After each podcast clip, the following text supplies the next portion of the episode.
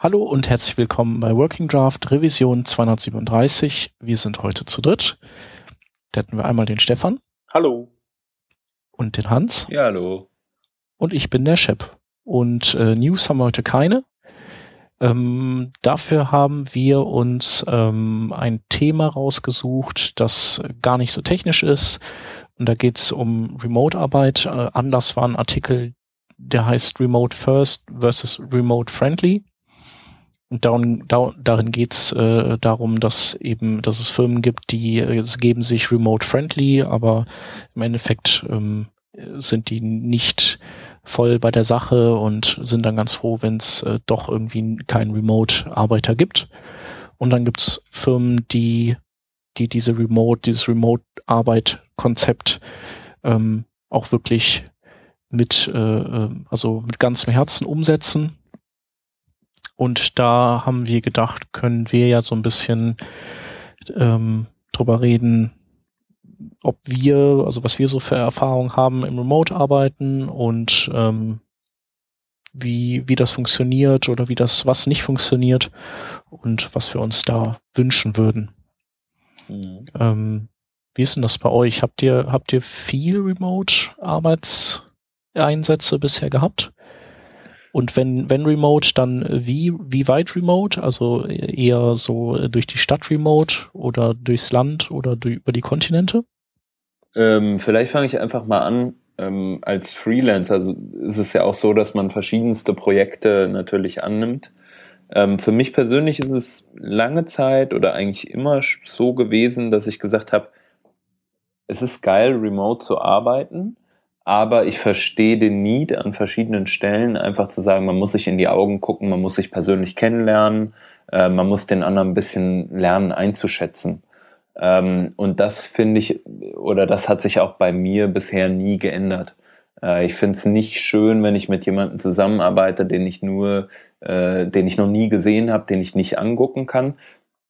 Zum Glück gibt es Skype, das heißt, man kann auch skypen und sich dabei in die Augen schauen im, im Endeffekt.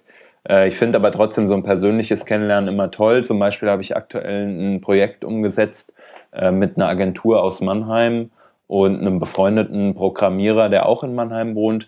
Und wir haben alles remote gemacht. Äh, ich, wie gesagt, befreundeter Programmierer, ich kenne den natürlich. Ähm, man man ähm, ja, hat jetzt vielleicht vorher noch nicht richtig zusammengearbeitet, aber man weiß zumindest, worauf lässt man sich ein, so im Groben. Und äh, mit der Agentur, da haben wir uns einmal mit den Leuten vom Projektmanagement getroffen. Äh, man hat sich kennengelernt, man konnte sich ein bisschen einschätzen und äh, dann funktioniert das mit dem Chatten auch vielleicht ein bisschen besser. Ansonsten bin ich gerne vor Ort. Ich freue mich immer, wenn, wenn man in einem Team äh, vor Ort ist, auch wenn das bei vielen Leuten, zum Beispiel Shep, vielleicht kannst du da auch gleich nochmal was zu sagen, wenn du Kinder hast oder so, ist es halt vielleicht nochmal was anderes. Dann freust du dich, wenn du zu Hause bist.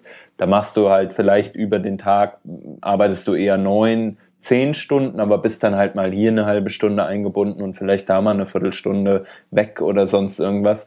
Und das finde ich ganz, ganz toll. Das genieße ich auch an meiner Remote-Arbeit, dass ich sagen kann, okay, ich will jetzt in die Sonne und dann treffe ich mich halt mit irgendjemandem, weil jetzt ist halt noch gerade goldener Herbst so und das will ich nutzen. Also mache ich das und dann mache ich halt heute Abend, wenn es eh um acht wird es dunkel, dann mache ich halt da noch eine Stunde, macht mir gar nichts. Und äh, also es hebt eigentlich diese, diese, die Remote-Arbeit, finde ich, hebt so ein bisschen ähm, das Feeling äh, für, fürs Leben. Also dieses, dieses äh, Life-Work, Work-Life-Balance-Ding, das, äh, finde ich, wird durch Remote-Arbeit erleichtert, weil man viel einfacher sagen kann, ich mache jetzt mal was anderes. Aber das könntest du ja auch äh, in einem, mit, in, mit Büroräumen haben. Also es hat ja gar nicht unbedingt mit dem Remote an sich zu tun, sondern eher, dass, dass du nicht in diesem Korridor arbeitest, äh, diesem, so dieser Kernarbeitszeitgeschichte, ne? Ja, das stimmt, das könnte, könnte auch sein, dass man eher darüber dann argumentieren müsste. Ich glaube, man macht's nicht. Also eine Freundin von mir ist auch in einer Agentur und die ist da Projektmanagerin. Und ähm, die sagt immer, wenn sie halt auf der Arbeit ist, ist sie da. Und dann kann sie auch nichts anderes, also dann macht sie nichts anderes so, weißt du, so dann weggehen. Und das ging mir auch persönlich immer so, wenn ich irgendwo war. Da dann weggehen ist was anderes, als wenn du von zu Hause weggehst, finde ich. Oder wenn du zu Hause... Ja, man fühlt sich halt so ein bisschen überwacht, auch wenn man es vielleicht nicht ist, ne? Aber man ist es nicht so. Ja, das könnte es sein. Es wird Notiz genommen von dem, was man tut. Ja, wobei ich glaube, also da habe ich so die Erfahrung gemacht, den meisten stört das heutzutage nicht mehr. Also in unserem Umfeld habe ich so das Gefühl, also wenn ich jetzt weggehe, dann bin ich halt weg, da fragt auch keiner. Mhm. Kann aber auch ja. damit zusammenhängen, dass ich halt nicht äh, immer Gehalt bekomme, egal wie viel ich arbeite, sondern dass ich die Stunden abrechne, die ich arbeite, so ungefähr. I don't know. Also was ich, äh, ich finde Remote-Arbeit, gerade mit den Tools, die wir heutzutage haben, ähm, Telefonanrufe, sei das über Skype, über Hangouts, ähm, aber gerade auch das, das äh, Chatten über Slack oder sonst irgendwas, finde ich total geil. Ähm, und es funktioniert auch, weil du halt, wenn du ein Tool wie zum Beispiel Trello einfach nur verwendest, um dein Mini-Projekt zu organisieren, du hast halt alles im Blick. Du weißt, was geht, was macht der andere gerade. Und wenn du dich auf jemanden berufen musst, kannst du den immer anslaggen. Und wenn er nicht da ist, rufst du ihn an. Weißt du, so, dann nimm das Telefon in die Hand, dann äh, telefonier halt kurz. Und wenn derjenige dann sagt, ey du, ich bin gerade unterwegs, lass uns in einer Stunde telefonieren, wirst du auch eine Stunde was anderes machen können. Mhm. Ja, das stimmt schon. Ansonsten? Also, sorry, ja, sprich euch noch.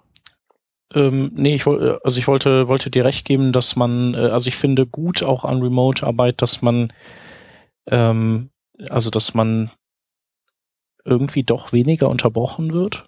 Also, also natürlich schon auf, auf, auf Slack und so, dass man angechattet wird, aber ich finde trotzdem, also manchmal nimmt das halt überhand, dieses, ey, äh, hier äh, Frage und äh, nur mal kurz, und äh, man hat auch so seine eigene Taktung, so, dass wenn man irgendwie an was sitzt und das fertig machen will, dann gehen nicht gerade irgendwie alle anderen Mittagessen und fragen dann so, und was machst du? Ja, gehe ich jetzt mit oder gehe ich später allein und so. Man ist so, ist schon, schon schön. Andererseits, ähm, bei mir hat das mit dem, mit dem Homeoffice auf jeden Fall stark abgenommen, seit ich Kinder habe. Also anders als du denkst, weil ähm, dieses, dass man immer verfügbar ist und dass man mal eben irgendwie aushelfen kann, äh, wenn, hier kannst du mal kurz auf das Kind aufpassen oder was ja. weiß ich was. Es gibt ja so diverse Sachen, die, wo man dann immer mal kurz helfen kann. Ähm, das ist halt nicht immer förderlich. Also das macht man halt auch, weil ich meine, es sind ja wirklich alles Kleinigkeiten, aber das ist halt wieder dieses, man wird irgendwo dann rausgerissen und bis man dann wieder so drin ist, und äh, das, das unterbricht dann so die, die Gedanken, die man so hat. Verstehe ich auch, ja. Ich wollte noch eine Sache anknüpfen zu dem, ähm, was du äh, eben gesagt hast. Und zwar... Es kommt sofort wieder zurück, hoffentlich. ähm, äh. Ja, genau, das, das, was ich eigentlich sagen wollte, war, ähm, es gibt da noch so, noch so einen Aspekt, den ich ganz, ganz wichtig finde bei, bei der Remote-Arbeit im Allgemeinen, und zwar, das ist das Management, was dahinter steht, und die Leute, die dahinter stehen eigentlich. Ähm, wenn du, wenn du selbst keinen Bock hast in einem Team, dass sich das durchsetzt, dann äh, wird sich das auch nicht durchsetzen. Wenn du dich selbst immer nur kontrolliert fühlst durch andere, wenn sie mit dir chatten wollen, dann wird das nicht funktionieren. Ich hatte auch den Fall in einem großen Projekt, wo die Manager gesagt haben, hier, wir wollen eigentlich keine Remote-Arbeit, weil wir schlechte Erfahrungen damit gemacht haben. Leute arbeiten dann nicht so. Ähm, insgesamt, finde ich, arbeitet man zu Hause wesentlich besser, wie du eben schon sagtest. Das war auch mein Aufhänger dafür. Ähm, weil man konzentrierter, oder was heißt zu Hause, halt irgendwo anders als im Office, weil man konzentrierter die Sachen durcharbeiten kann. Aber manche Leute verstehen es halt nicht, wie man dann kommunizieren muss. Und die werden auch äh, teilweise vielleicht nicht hart genug dazu angehalten, ähm, die Kommunikation entsprechend aufrechtzuerhalten über einen äh, Channel wie Slack oder halt ähm, bei, bei Skype zu antworten oder was auch immer. Ähm, so dass es dann problematisch wird, oder die einfach nicht sagen, hier, ich bin jetzt mal weg oder so, ja. Sondern die einfach das, das Leben so leben, wie sie halt Bock dann drauf haben, aber nicht dann darüber kommunizieren. Und ich denke, das ist einfach ganz, ganz wichtig, dass man ein guter Kommunikator ist, wenn man remote arbeitet, dass man sich mitteilt. Ähm, in einem Team kann es zum Beispiel auch, in einem größeren Team, von Vorteil sein, dass man eventuell auch Guidelines aufsetzt, hier, bitte versuch dich an folgende Sachen zu halten, wenn es um den Remote, um deine Remote-Arbeit geht. Ich meine, was halt auf keinen Fall äh, schön ist, ist, wenn die Kollegen halt denken, hier, der ist im, im Homeoffice, aber der macht eigentlich gar nichts. So, das, das, äh, da denke ich mir dann immer, ja, und für was mache ich die Sachen und worauf kann ich mich ja eigentlich verlassen in meinem Team? Ja. Mhm. Und das, äh, da gibt es leider noch zu viele schwarze Schafe in dem Bereich. Also gerade im Enterprise-Bereich habe ich das erfahren, dass halt Leute das einfach äh, schamlos ausnutzen und dann wirklich nichts machen im Homeoffice. Ja. Das finde ich ein Unding, aber ich glaube, so oft ist das heutzutage auch nicht mehr anzutreffen. Das hm. Problem ist, du brauchst nur einen Typen haben, der mal da ein bisschen Unruhe in die Kultur reinbringt und das breitet sich aus auf den gesamten Rest und das hast du nie wieder unter Kontrolle. Also wir haben in, in einer Firma, wo ich mal gearbeitet habe, ähm, war das eigentlich immer relativ locker, nicht? Bis das halt dann sich solche Ereignisse, wie sie du beschrieben hast, gehäuft haben. Also ähm, man hat halt gemerkt, dass der, der Freitag als Homeoffice-Tag eher äh, zum zum Kater auskurieren war, als zum zum wirklich Daheimarbeiten aus diversen Gründen. Äh, und mit einmal ist das dann natürlich auch abgedreht worden. Also verständlicherweise. Also hm. absolut in Ordnung. Wir haben einmal einen Typen gehabt, der, der hat die, ähm, die Wochenenden genutzt. Also man hat quasi sich frei, frei die Zeit einteilen können und dann hat er gesagt, ja passt, der arbeitet am Wochenende, weil die Stunden dort äh, doppelt gelten, wenn man am Wochenende arbeitet, und so hat er quasi am Samstag, Sonntag gearbeitet, hat dann okay. am Freitag Nachmittag seine sechs Stunden gemacht, dass er auf die Zeit kommt und hat vier Tage in der Woche frei gehabt. Ne? Das ja. hat es genauso gegeben. Hat, ja, das ist natürlich ein Unding. Ne? Also ja, total. Das, ja. Ähm, Also, also man, man muss schon, ähm, das muss schon Kultursache sein, äh, dass man sagt, okay, ähm, man hat so viel Vertrauen in den Mitarbeiter und der Mitarbeiter nutzt das nicht schamlos aus, hm. dass das dann funktionieren kann. Und dann geht es eigentlich äh, da los. Also das ist ja, glaube ich, das, was in dem Artikel steht. Also das soll nicht irgendwie ähm, ein netter Zusatz sein, sondern eine äh, äh, Grundbedingung sein, dass das möglich ist. Ähm, ich finde es recht lustig, weil ich habe ich hab noch nie so diese diese reinen Remote-Jobs gehabt. Ähm, wir haben aber jetzt in der Firma, wo ich jetzt gerade arbeite, ähm, drei Lab-Standorte äh, überall am Globus verteilt. Einer in Danzig, der andere in Linz und ein dritter in, in Boston oder Detroit. Ich bin mir nicht ganz sicher, irgendwo da. Äh, und ähm, aber mit Teams, die quasi an dem gleichen arbeiten, aber verteilt sind auf diese drei Standorte. Ähm, was erstens mal das recht interessant macht, wenn man ein Stand-up macht, weil da sind die einen gerade aufgestanden äh, äh, und haben den ersten Kaffee, während die anderen schon wieder da denken, was es zum Abendessen gibt durch die Zeitverschiebung. Das ist eine mhm. recht witzige Geschichte.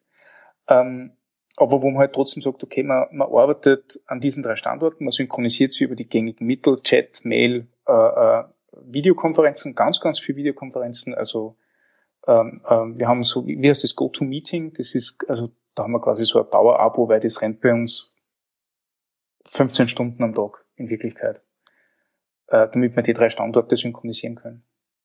Ähm, und dadurch, dass wir viel mit diesen drei Standorten zusammenarbeiten und sie da, da schon recht viel synchronisieren müssen, ähm, sind dann Einzelne, die remote arbeiten oder mal für eine gewisse Zeit lang remote arbeiten, absolut kein Problem mehr. Also mhm. da haben wir dann einen in Oregon, der, der uns die ganzen Content-Geschichten macht. Der, der ist dann wirklich bei einem daheim am Schreibtisch und, und äh, klingt sich halt in die gewissen Sachen ein. Aber dadurch, dass diese Kommunikationsgrundhaltung so existiert, damit man diese drei riesigen Labs äh, auf einen gemeinsamen Nenner bringt, ist es absolut kein Problem, dass man den dazu klinken kann. Ja. Und also da, da wird quasi die Kommunikation äh, äh, zwischen den drei äh, so gehandhabt, wie wenn man nur aus lauter Remote-Leuten bestehen würden. Und das funktioniert einwandfrei. Ja, eben, also wenn die, wenn die Kultur stimmt, denke ich, dann ist es äh, kein Problem, also wenn die Leute die Einstellung dazu haben. Ja. Ähm, ansonsten, ich denke, es hängt da viel am Individuum und auch an, dem, an den Managementfähigkeiten, wie gesagt, dahinter. Also wenn du halt die richtigen Tools von vornherein, sag mal, so ein bisschen aufdiktierst, vielleicht auch ein paar Guidelines an die Hand gibst in einem größeren Team, dann ähm, Kann, wird das kein Problem, weil schwarze Schafe auch relativ schnell auffliegen. Und das ist halt noch, glaube ich, ein wichtiger Punkt, dass man halt dann sagen muss, hier, ich bin damit nicht zufrieden, wie das läuft. Und das ist, glaube ich, auch was Schwieriges, Wobei das äh, Scrum, je nachdem, wie man das auch pflegt, in, äh, im eigenen Team natürlich da auch entgegenwirkt mit der Retrospektive, dass man halt sagt, hier, ähm, ich wusste gar nicht, wie du verfügbar bist, weil du äh, auf einmal weg warst und dann mal kurz da und dann doch wieder weg. Ähm, kannst du vielleicht das nochmal ankündigen? Und wenn das halt nicht nachhaltig passiert, dann muss man die, die Stelle einfach da ähm, ja, neu besetzen, denke ich. Und ich glaube, das ist halt so ein, so ein bisschen so das Ding, was auch passiert, wenn jemand nicht gut arbeitet in einer kleinen Agentur, fliegt er halt früher oder später auf und äh, wird dann entsprechend auch äh, nicht, nicht weiter beschäftigt, glaube ich. Ja, wobei ich glaube, das ist ja, ist ja alles so gar nicht so einfach mit so Kündigungsdings, ne? Dann kannst du dann abmahnen und so weiter, aber ich glaube, das ist auch der Grund, warum man, warum so Leute dann einfach noch länger da sind. Weil du kannst ja dann nur betriebsbedingt kündigen und kannst natürlich dann behaupten und so. Also ich glaube, deswegen sieht man die dann oder trifft man immer wieder auf so Leute, wo man sich so denkt, warum arbeitet der denn hier noch? Ja, gut, aber ich glaube, das, also da findet doch auch so eine Art natürliche Selektion statt, oder? Also wenn du halt wenn du merkst, keine Ahnung, das merkt man ja oft schon in der Probezeit, ob da jemand, äh, sagen wir mal, mitspielt oder nicht. Und interessanterweise aber habe ich das Gefühl, dass, dass, so, dass so Probezeiten gar nicht so häufig genutzt werden, um sowas aufzudecken. Echt? Okay. Keine Ahnung, vielleicht bin ich da auch jetzt verwöhnt in der letzten Zeit durch die Sachen, die ich da erfahren habe. Ähm, hm. Aber ich habe keine Ahnung, also ich habe jetzt nie das Gefühl gehabt in den Agenturen, ich war jetzt in ein paar Agenturen, auch kleineren eher, dass da viele Leute sind, wo du so denkst, oh okay, machen die jetzt da was? Wobei ich das bei anderen Projekten größerer Art dann doch schon mal dachte im Enterprise-Umfeld, da sind ja Leute, ach du Scheiße, wie können die überhaupt noch hier so lange beschäftigt sein? Und da verstehe ich es halt auch, das, was du sagst, gerade wenn es dann irgendwie dran geht, dass du halt gewerkschaftlich organisiert bist oder so, oder dass du halt auch eine, eine, einen Betriebsrat hast oder so, der halt sich einfach für jeden einsetzt, egal ob der jetzt gut ist oder nicht, so. Mhm. Ja, I don't know. Ja. Nee, das habe ich jetzt auch nicht äh, so häufig, aber ich wollte nur sagen, so, ähm, also wenn man, also manchmal kann das auch der Grund sein, dass es eben nicht so einfach ist, äh, jetzt zu sagen, so, nee, jetzt haben wir irgendwie keinen Bock mehr auf dich, bums, weg. Ähm, ist ja, ist ja gut zum einen, aber dann, das äh, betrifft halt dann jeden. Nö. Ja, stimmt. Man kann dann natürlich auch, äh, sagen wir mal, lästige Leute relativ einfach dann loswerden. Ja, genau. Ja, ansonsten, was, äh, um auf das Thema zurückzukommen, ich selber arbeite ähm, immer so, so oder arbeite mittlerweile gerne in den Agenturen. Irgendwie ist es auch in Ordnung, so eine Runde Radfahren durch, durch die City und dann, also, aber weil es halt auch jetzt mittlerweile viel hier in Düsseldorf ist, früher so nach Köln pendeln zu Agenturen in Köln, das war so, so früher so angesagt, das, das ging mir dann schon manchmal ein bisschen auf den Zeiger, weil das halt, das liegt halt nicht weit weg, aber die Verkehrssituation hier ist irgendwie so gruselig, dass, dass man halt einfach so viel Zeit verschwendet und dann weiß man nicht, wohin mit dem Auto und dann war mir das schon lieber, remote zu arbeiten. Ja. Aber ähm, ich kann auch gut mit Leuten und ich, ich mag das dann gerne, irgendwie die zu treffen oder mit denen zusammen was zu machen. Ähm, aber klar, ich arbeite eben dann auch von zu Hause mit, mit V P Ns, da sind eigentlich auch viele Firmen mittlerweile fit drin. Und wenn man die Firmen fragt, dann sind die da eigentlich, oder die Agenturen, flexibel und freuen sich halt auch, wenn man da ist. Mhm. So. Aber wenn man halt nicht da ist, dann ist das auch okay. Aber für die ist es irgendwie angenehmer auch, weil, weil die halt, ähm, wenn, wenn die irgendeine Frage in den Fingern juckt oder im, auf der Zunge liegt, dann, dann wollen die halt einfach, dann ist es halt schön. Ich kann das ja auch nachvollziehen. Das, mich könnte es vielleicht dann manchmal nerven, wenn ich gerade code, aber für die ist es schön, wenn die dann rübergehen können und dann ähm, ihr Ding einfach loswerden. Hm. Ja, und ansonsten würde ich sagen, man kann natürlich auch viel von dem äh, fordern, wie man gerne arbeiten möchte, wenn man, wenn man denn auch gut ist. Also, ja. Oder wenn man sich so ein gewisses Renommee erarbeitet hat oder gute, gute Arbeit in der Vergangenheit abgeliefert hat und die einfach wissen, so, wenn wir den nehmen, dann, dann ist halt dieser Part gut abgedeckt und äh, dann ist man halt vielleicht am Anfang ein bisschen, bisschen mehr präsent bei denen. Und äh, wenn man sich dann so ein gewisses Standing erarbeitet hat und, und da auch irgendwie ein wichtiges Rädchen wird, so auf das die zurückgreifen, wenn, wenn irgendwelche Jobs reinkommen, dann kann man natürlich auch mal dann so ein bisschen verhandeln mit denen. Ne? Oder man sagt halt, wenn ich remote arbeite, dann, dann habe ich den äh, Satz und wenn ich aber irgendwie immer bei euch reinkommen muss, dann den. Man kann da, kann da viele verschiedene Dinge tun, um das so ein bisschen auch so zu beeinflussen. Ja.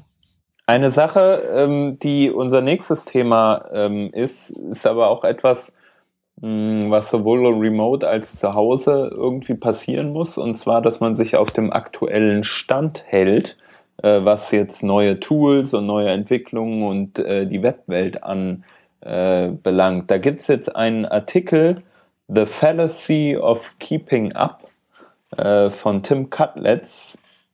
Ähm, was beschreibt er da drin, Shep?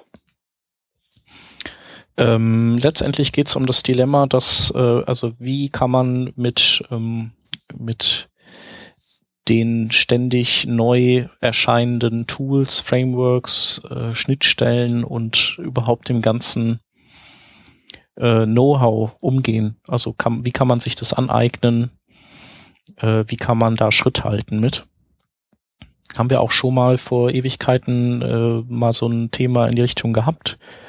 Und ähm, also ich, ich kann kurz sagen, was er sagt. Er sagt zum Beispiel, dass äh, er n- nicht mit Schritt hält mit allem. Einfach weil das halt nicht geht. Also weil Und er hat auch die These vertritt, dass jemand, der behauptet, er könne das, wahrscheinlich jemand ist, der noch gar nicht so, so viel sich an Know-how erarbeitet hat, weil meistens mit, also wenn du irgendwelche Felder dann erschließt, merkst du ja erst, wie viel Felder sich wiederum daran anschließen, so Hydra-mäßig, ähm, die wiederum eigene so Know-how-Welten sind, die, wo du dann erst merkst, so, oh, die, das, das kenne ich ja auch alles nicht. Also es wird ja eigentlich immer schlimmer, und er sagt auch, dass dieses Gefühl, das man hat, dass man irgendwie denkt, so, ah, ich komme irgendwie gar nicht mehr mit, das ist so viel, das kommt eben auch daher, ähm, dass wir, also, dass wir jetzt schon so viel wissen. Und dadurch, dass wir jetzt so viel wissen, haben wir dann so viele andere Dinge auf dem Schirm oder be- beobachten wir die. Und dass wir uns dann natürlich auch ein bisschen äh, Gedanken machen, wenn, wenn da irgendwie ständig Bewegung überall ist an allen Fronten. Ähm, andersrum sagt man ja auch so, äh, wer, wer, wer, wer dumm ist, ist vielleicht glücklicher, ne? Also so, es gibt ja dieses Sprichwort, ähm, irgendwie viel Wissen macht nicht unbedingt glücklicher, und das ist wahrscheinlich dann so dieses äh, Sprichwort auf, auf diese Geschichte, auf diese Know-how, Know-how-Welt übertragen. Ähm, bei uns ist das ja genauso. Also wir, wir haben ja immer viele tolle Themen und, und reden äh, vor uns hin und, und wissen dann auch Bescheid. Liegt aber auch daran, dass wir natürlich über die Themen hier in der Sendung reden, die wir auch kennen. Also wir haben ja auch immer ganz viel Zeugs bei uns in unseren Trello-Boards, die wir so sammeln, wo wir dann auch sagen, äh, wo wir dann auch immer Dinge dabei sind, wo wir sagen, so ja, ähm, ist jetzt irgendwie... kann man nichts zu sagen, ist nicht unsere Welt, und das würde dann auch keinen Sinn machen, die hier reinzunehmen in die Sendung. Ähm, ja, und ansonsten, wie, wie damals in der Sendung auch beschrieben, eben ähm, Twitter immer im Auge behalten. Ich schaufel dann Dinge in meinen in meinen Pocket rein, und dann habe ich halt immer so vom Schlafengehen so meine Stunde, wo ich dann mal da reingucke und, und Dinge weglese. Also ich habe ganz viele Newsletter. Also ganz allen voran natürlich okay. Anselms Newsletter, mhm. Die äh, Web Development Reading List. Können wir auch nochmal verlinken, weil falls ihr die noch nicht abonniert habt, solltet ihr das dringendst tun. Mhm. Ähm, ja. Also richtig gute Links immer dabei, aber auch irgendwie so andere Newsletter, Web Design Weekly, Hacker News, Newsletter, äh, JavaScript Weekly, C S S Weekly, H T M L fünf Weekly, wie sie alle heißen. Ähm, und tatsächlich ist es auch so, dass ich die meistens relativ äh, gut durchgucke. Oft hat man Doppelungen natürlich zwischen den einzelnen Newslettern. Aber ich versuche mir da immer so ein paar Artikel, die wirklich relevant sein können, rauszupicken. Und meistens lese ich die dann auch. Und das Krasse ist aber eigentlich, dass die eine sehr geringe äh, Schnittmenge mit dem haben, was ich hier im Working Draft zum Beispiel immer wieder jede Woche sehe. Und der Working Draft ist für mich persönlich auch irgendwie was, um Track zu keepen von all den Sachen, die halt so erscheinen.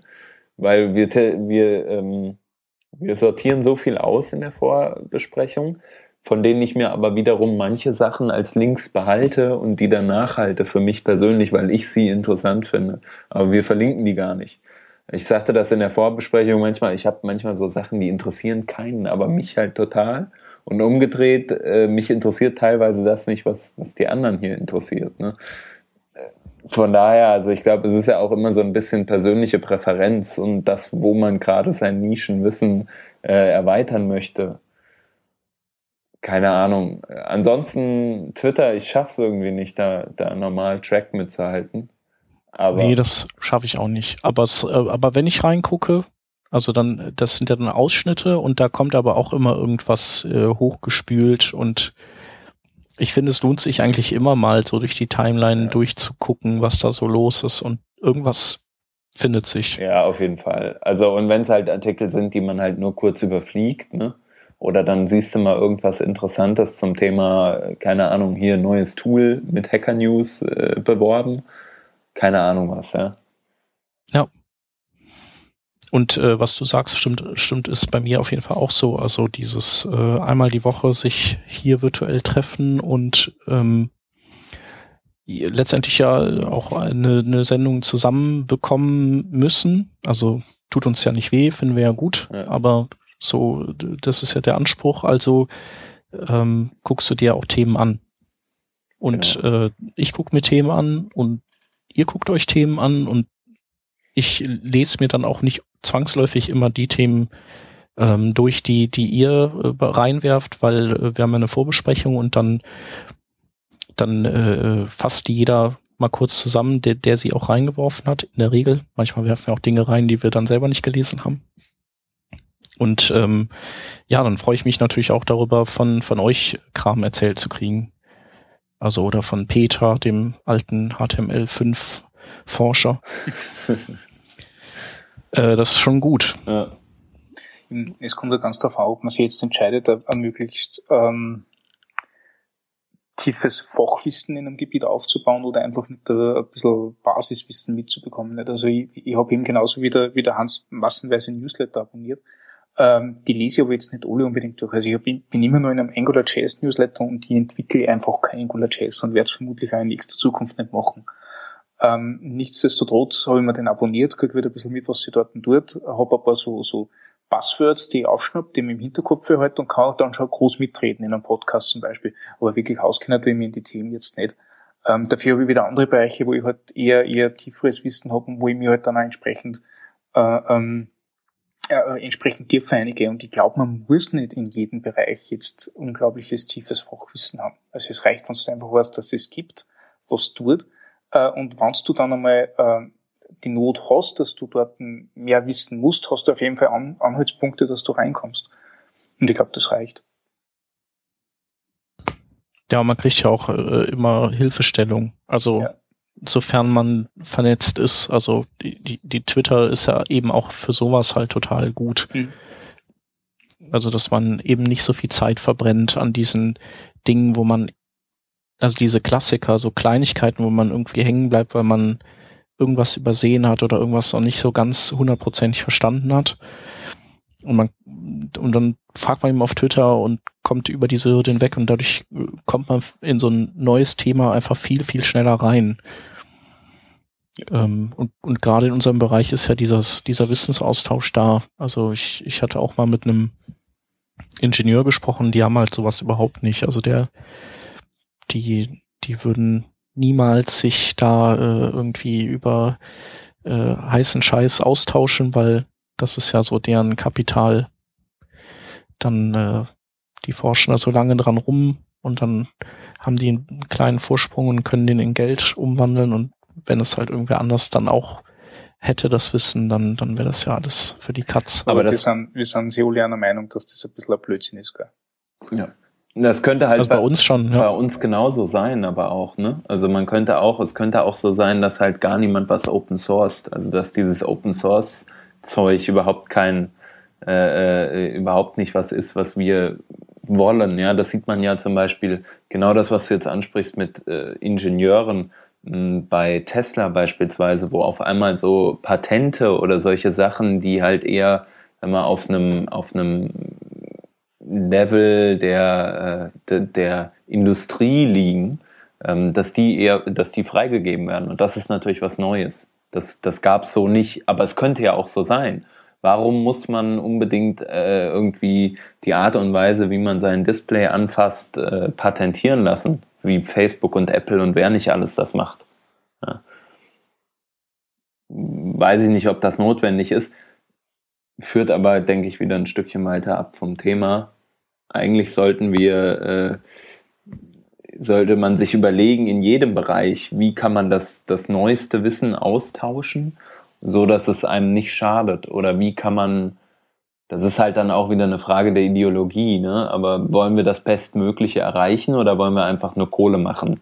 Und jetzt, sag mal, in den letzten Wochen war ja genügend in der Pharmaindustrie äh, zu dem zu dem einen Herren, der da das äh, Anti-Aids äh, oder die die die AIDS-Bekämpfungsmedizin gekauft hat und das einfach um siebenhundertfünfzigfache oder dreizehnfache oder ach, was weiß ich, horrenden Preis auf jeden Fall auf einmal gefordert hat ähm, für dieses Mittelchen, obwohl das vorher nicht so war, nur damit er die Kohle macht oder seine Firma. Ähm, und da ist genau die Sache, müssen wir immer nur Kohle machen oder sagen wir halt, ja, wir wollen eigentlich das Beste erreichen und irgendwie Abfallprodukt dabei ist halt auch Kohle für uns. Hm.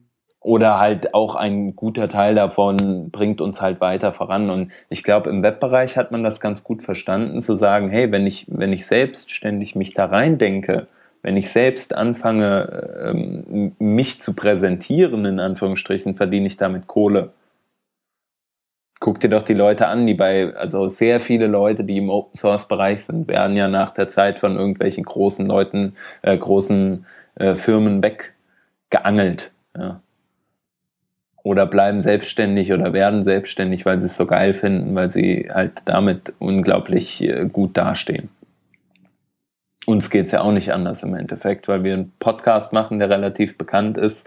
Kennt man uns an verschiedenen Stellen, man spricht uns an oder man kontaktiert uns hier. Äh, möchtest du nicht mal für uns arbeiten? Vielleicht funktioniert das nicht immer oder vielleicht funktioniert das auch zu selten. Ähm, genau, schrei- schreibt uns an, wenn wir für euch arbeiten sollen.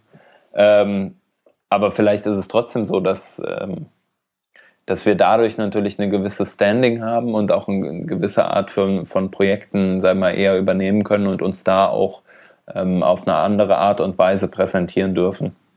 Zumindest habe ich das Gefühl für mich. Ja, auf jeden Fall. Aber kommt halt daher, dass, dass wir eben uns äh auf mit auf irgendeine Art und Weise eben auch äh, mit mit diesen mit den wichtigen Themen beschäftigen, ne? Wie ist das bei bei, bei Videos? Wie macht ihr das da? Legt ihr die? Also ich habe so ein bisschen das Problem, dass ich da immer viel auf Halde liegen habe und äh, nicht weiß, wann ich die weggucken soll. Und so mit so anderthalbfacher Geschwindigkeit ist schon cool. Oder wenn ich irgendwie super ausgeschlafen und fit bin mit doppelter. ähm, ich, ich hoffe immer drauf, dass sie durch, durch Nebenbeischauen möglichst viel mitbekommen, dass ich, was der so, so, nicht wirklich bewusst gucken, sondern einfach nur beim Nebenbeigucken, äh, unterbewusst die, die Information aufgreifen. Also ich horche das meistens so, oder schaue das beim Kochen. Und okay. So dreißig Minuten Kochen ist ja nicht der Konferenztalk oder fünfundvierzig Minuten auf dem Crosstrainer ist ja ein längerer Konferenztalk. Und, mhm. und so komme ich da recht gut mit. Das funktioniert eigentlich ganz gut. Ähm, ja, super. Aber, aber ich Krieg kann ich jetzt nicht sagen, dass Ärger. Ich da voll bewusst dabei bin. Ich darf das ja nicht. Das finden alle anderen doof, wenn ich hier sowas gucke. Also? Also ja. Ja, ja. Nee, also die so Videos, äh, die schaffen es irgendwie dann meistens nicht äh, auf auf mein, auf meine Netzhaut. Ja. Aber so Artikel und sowas, das das geht schon ganz gut. Die kann man immer mal wieder lesen oder auch so, wenn man, ich finde auch, wenn man an irgendwas rumschraubt und dann hat man so ein irgendwie so ein äh, Milestone erreicht. Also Milestone im kleinen Sinne. So, ich wollte das, ich will jetzt das und das Modul bauen, bumm, fertig. So, jetzt, bevor ich irgendwas anderes mache, muss ich mal kurz so mein, mein, meinen Kopf ausschütteln, indem ich ähm, eben einen Artikel lese, den ich so in, in meinem Pocket liegen habe. Und das dauert dann halt fünf bis zehn Minuten und dann kann ich mich wieder, dann gucke, widme ich mich wieder dem, dem nächsten Abschnitt. Also das, das ist dann auch bei mir immer so, so die Momente, wo ich dann ganz gut sowas lesen kann. No. Hm. Was mit so Videotrainings und sowas? Also noch nie gemacht. Also noch nie gemacht. Ich auch hm. nicht. Ich eher mal, äh, also eher Artikel lesen, vielleicht irgendwelche How-To's oder so oder offizielle Tutorials und dann nochmal eine Stunde Zeit finden, um was auszuprobieren. Äh, da habe ich weit mehr davon, als wenn ich Video-Tutorials äh, schaue oder so. Ähm, Universities oder wie sie es nennen. Keine Ahnung. Also heute. Weil die auch immer sehr lang sind, ne? Ja. Nein, heute nichts davon. Oder no. Für mich zumindest passt das nicht. Mhm. Da ist mir lieber, ich, ich finde gute äh, How-Tos in Artikelform, äh, weil die kann man auch nicht querlesen. Nicht? Also wenn wenn du so, so ein Videotraining schaust äh, und du merkst, okay, du du das ist jetzt, keine Ahnung, zu langweilig für dich und du möchtest vorspulen, dann erwischst du sicher nicht die Stelle, die du brauchst, sondern in der Zwischenzeit ist irgendwas passiert und du musst wieder zurückspulen. Und dann bist du mit Stellsuchen länger beschäftigt, als wir, dass du jetzt wirklich die Position findest, die dich interessiert.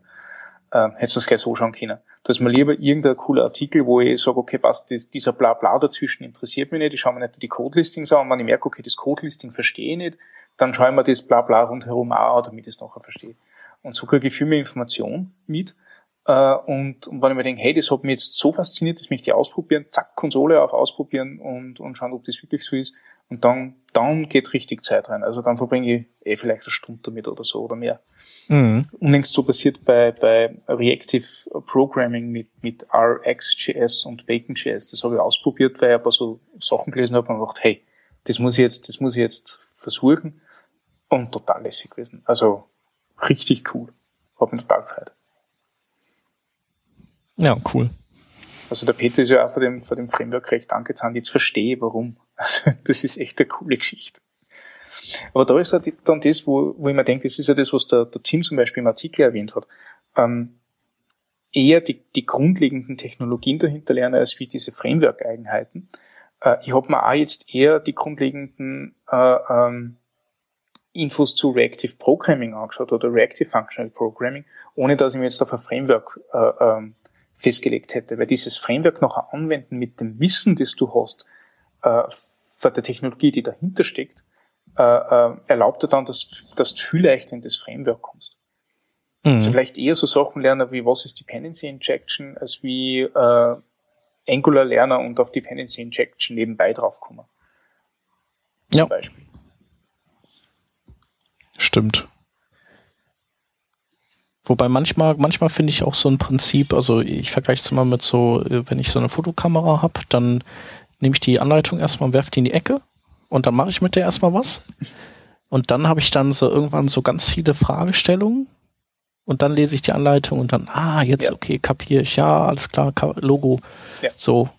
Also dass ich erstmal ein bisschen rumspielen muss, um, um dann sozusagen sauber das noch dann zu lernen und auch irgendwie lernen zu wollen, weil ich schon mal so ein bisschen Kontakt hatte. Ja, du, du brauchst ein bisschen einen, einen Katalysator dafür, nicht? Das stimmt. Also irgendwas, genau, was die Aufmerksamkeit er, äh, ähm, erregt oder, oder, oder die so weit bringt, dass die du genau mit den Sachen beschäftigen willst. Ja. Ähm, wie macht ihr das bei euch? Gibt es irgendwie, äh, also äh, Stefan, du bist ja äh, festangestellt. Ähm, wie, habt ihr da auch irgendwie sowas wie äh, Code oder Hackdays oder irgendwie sowas? Ja, oder also so wir, wir haben, Vorträge? Wir haben, wir haben verschiedene Sachen. Also wir sind ja mittlerweile äh, eine relativ große Firma. Ne? Ähm, was wir auf jeden Fall immer haben, sind so, so Mindlinks, die ja jeder besuchen kann. Die finden, glaube ich, auch der also entweder einmal wöchentlich oder zweimal monatlich statt. Das sind so, so Webinar-ähnliche Vorträge von Mitarbeitern, die halt irgendwas Neues vorstellen, was sie gefunden haben, was man jetzt da toll einsetzen kann innerhalb von der Firma. Beziehungsweise kannst du, du wenn du glaubst, du bist jetzt auf eine, auf eine, eine tolle Geschichte drauf gekommen, kannst du in deinem Sprint durchaus mal ein, zwei Tage einplanen, dass du das Ding jetzt ausprobierst. So kollektive Hackdays kenne ich jetzt noch nicht, bin ich wahrscheinlich noch nicht lang genug dabei, ähm, kann ich mir aber vorstellen, dass wir das, dass wir das auch machen. Äh, und zusätzlich dazu halt, ähm, natürlich gibt's die, die Meetups und die, die Mini-Konferenzen in Linz nicht. Also das ist schon, also Meetups ist, glaube ich, sowieso die beste Idee zum, zum am Ball bleiben. Wir haben dieses, dieses Technologie-Plauschel, nicht? Das finde ich mit Abstand die, die beste Möglichkeit, dass ich bei Sachen eine Ahnung kriege, die ich nie in meinem Leben anrühren werde. Ne? Wie, keine Ahnung, Closure oder, dann fällt es mir schon wieder nicht mehr ein. Irgendwas anderes aus der Java-Welt, Spring Boot, keine Ahnung. Äh, äh, habe mal gehört, was das es gibt, was was tut, werde ich nicht verwenden, aber ich habe Wissen auf, aufgefasst, innerhalb von dreißig Minuten. Nicht. Total Spitzensache. Also bei uns, äh, oder was heißt bei uns in der einen Agentur, wo ich arbeite, also es ist auch wirklich immer unterschiedlich, aber ähm, da haben die haben die so einen, äh, einen Dev Day einmal im Monat und äh, da geht's halt darum, dass, oder jeder kann sich dann irgendwas äh, raussuchen, sollte er auch, also er sollte nicht irgendwie ungeplant an den Tag gehen und äh, dann beschäftigt er sich damit und dann gibt's ähm, gibt's danach eine Aufbereitung, wo alle dann zeigen, was, was sie so geschafft haben an dem einen Tag oder so rausgefunden haben. Äh, genau, und sonst gibt es noch äh, einmal die Woche so ein, so ein ähm, Team-Meeting, wo man auch, wenn man möchte, zu einem Thema was vortragen kann. Also sei es zu einem Projekt, das da umgesetzt wurde oder zu einer Technologie. Ähm, Da ist es allerdings so, dass man dann relativ bald, äh, zumindest in einer Firma, die jetzt äh, nur fünfundzwanzig Mann hat, dann keine Vortragenden mehr findet, weil irgendwie gibt es dann nicht so viele Leute, zumindest hier in Deutschland ist ja diese Vortragskultur nicht so ausgeprägt und ist ja auch, ist ja auch Arbeit, also das irgendwie so sich Gedanken zu machen, didaktisch und, und vielleicht auch Slides und sowas. Und dann, dann hat man relativ bald kein, keine Vortragenden mehr, die gerne was zeigen oder erzählen möchten. Dann hatte ich dann schon eine Idee, warum äh, macht man das nicht so, dass man dann auch so sowas wie so ein äh, ja, Video-Guck-Treff macht. Nur, dass man eben nicht einen Film guckt, sondern dass die Leute so so eine, weiß ich nicht, so, ein, so ein, eine Queue von Konferenztalks haben und vielleicht irgendwie man votet, welchen man guckt, zu welchem Thema und dann. Also was finde ich eigentlich auch ganz gut. Habe ich auch mal vorgeschlagen, haben die aber noch nicht umgesetzt. Mhm. Also in der Firma, wo ich vorher war, haben es kurz bevor ich, bevor ich aufgehört habe, ähm, auch so ein Innovation Day eingeführt. Das ist ein Tag im Monat, wo du halt wirklich einfach sagen kannst, so, jetzt probierst du Dinge aus, wie du lustig bist. Musst nichts rausschauen dabei, wann was rausschaut, ist natürlich äh, wünschenswert, aber du kannst einfach irgendwas experimentieren und schauen, ob du Uh, ob du was rauskriegst, was dir oder der Firma oder sonst irgendwie wem helfen kann. Also ich finde die Idee total lässig. Ja, genau so ist das da auch. Also es muss schon irgendwas sein, was so in Ansätzen für die Firma nützlich ist. Ja. Und äh, finde ich auch super, wenn eine Firma das macht, weil das natürlich erstmal, wenn man wenn man vielleicht zehn äh, Entwickler hat, die die sich mit sowas beschäftigen, das kostet ja auch Geld, weil die kriegen ja Gehalt dafür mhm. und man weiß ja nicht, wohin das führt. Also vieles sind dann auch vielleicht Dinge, die dann erstmal ewig gar nicht gebraucht werden.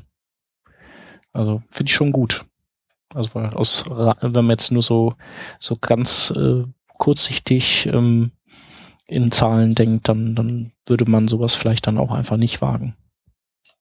Wobei einmal im Monat geht ja noch. Hans, wie ist das bei dir? Hast du, hast du da schon mal irgendwie so solche nee. Dinge erlebt? Damals, als ich noch in der Agentur angestellt war, da haben wir das auch ab und an gemacht, dass wir sowohl gehackt haben, ähm, aber auch, dass wir ähm, irgendwie Vorträge hatten. Ähm, das, oft wurde das dann halt auch verbunden mit, dass man die, die öffentlich macht zum Beispiel. Ich war selbst mal bei einer Agentur eingeladen zu so einem Ab- Abend, wo ich der Agentur was erzählt habe, was Neues, was ich ganz toll fand, weil ich dafür sogar bezahlt wurde. Zwar nicht jetzt gut, aber ich fand das schon cool, dass die halt gesagt haben, wir bezahlen dich. Und ähm, vor allem, man hat sich dann ja selbst auch nochmal da empfohlen und vielleicht arbeitet man mal zusammen oder so. Ähm, ansonsten...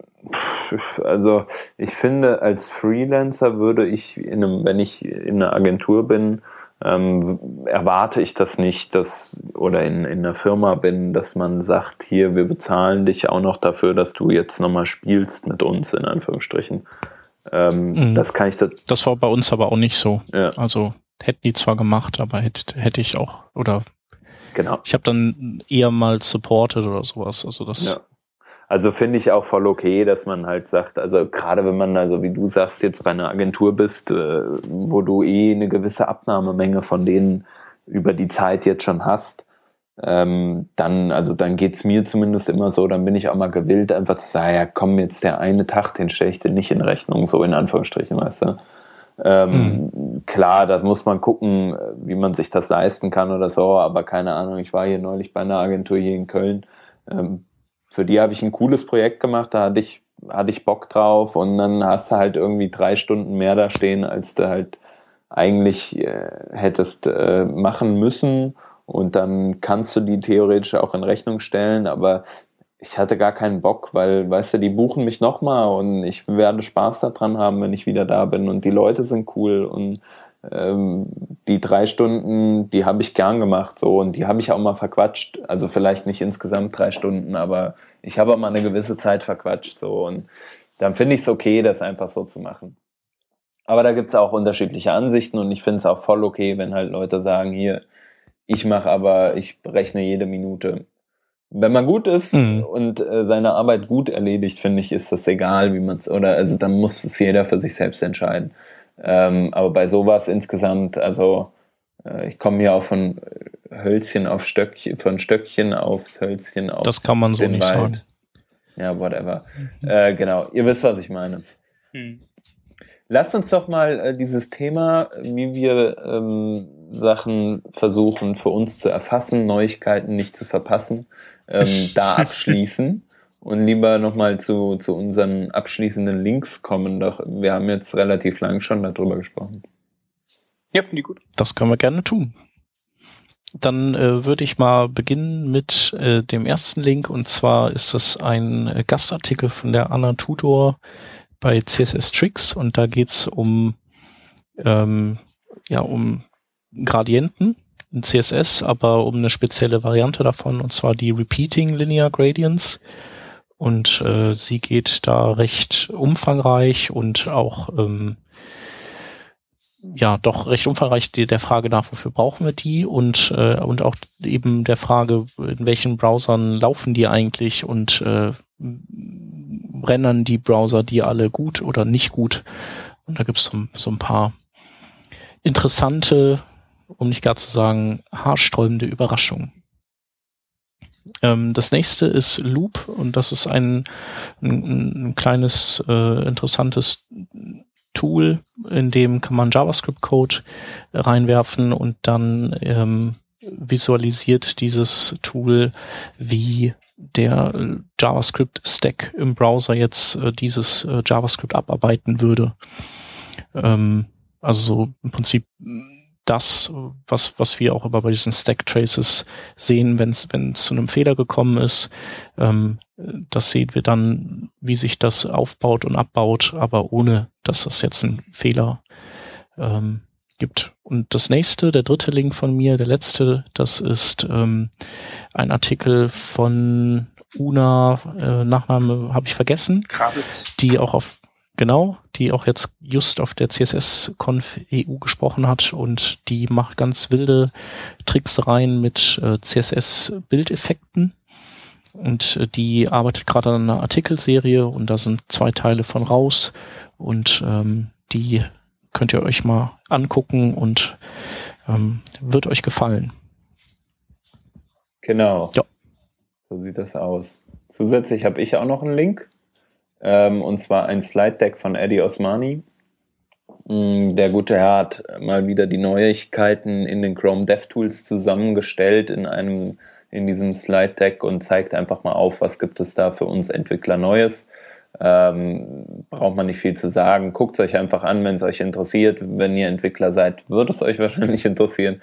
Von daher, äh, gute Zusammenstellung, kann man schnell durchskippen und dann lernt man was. Zusätzlich noch über eine andere Geschichte namens Rail. Wow.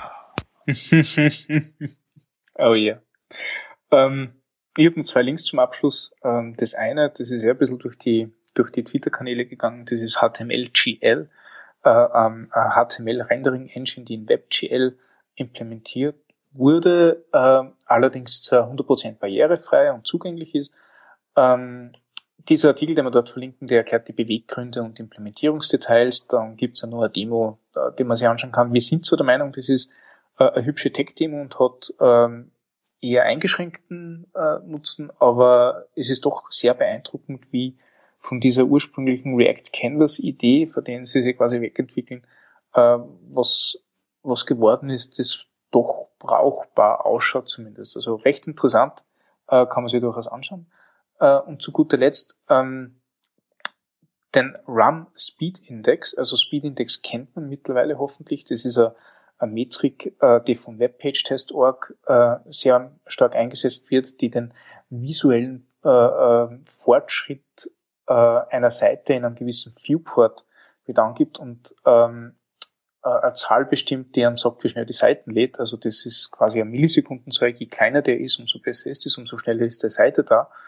Eine sehr robuste Metrik, eine sehr gute Metrik, die allerdings einen kleinen Nachteil hat, und zwar sie, ähm, sie ist nur über synthetische Monitore verfügbar. Das heißt, man muss irgendein Tool anwerfen, das die Seite checkt für einen, da sind dann diverse Bedingungen dran gebunden. Äh, das hat halt nichts mit dem echten Benutzer zu tun. Dieser RAM Speed Index ist ein, ein Versuch, das Ganze äh, direkt am Client nachzustellen. Das ist ein ganz JavaScript, das schnallt ihr euch auf eurer Seite rein, ihr kriegt so eine Zahl raus, die könnt ihr dann an euer Monitoring-Tool reporten, Google Analytics oder was auch immer, und ihr kriegt so einen nett angenäherten Wert an den Speed-Index, wie er durch dieses Webpage-Test-Tool ähm, erzeugt werden würde. Kann man sich auf jeden Fall anschauen, ich werde das jetzt bei einigen Projekten auf jeden Fall verwenden. Ja, Deckel drauf, hätte ich gesagt. Ja, Deckel drauf. Top Sache, wir danken fürs Zuhören und genau. Wünschen alles Gute in der aktuellen Woche. Genau. Danke fürs Abkeepen durch uns. Bis zum nächsten Mal. Ciao. Tschüss.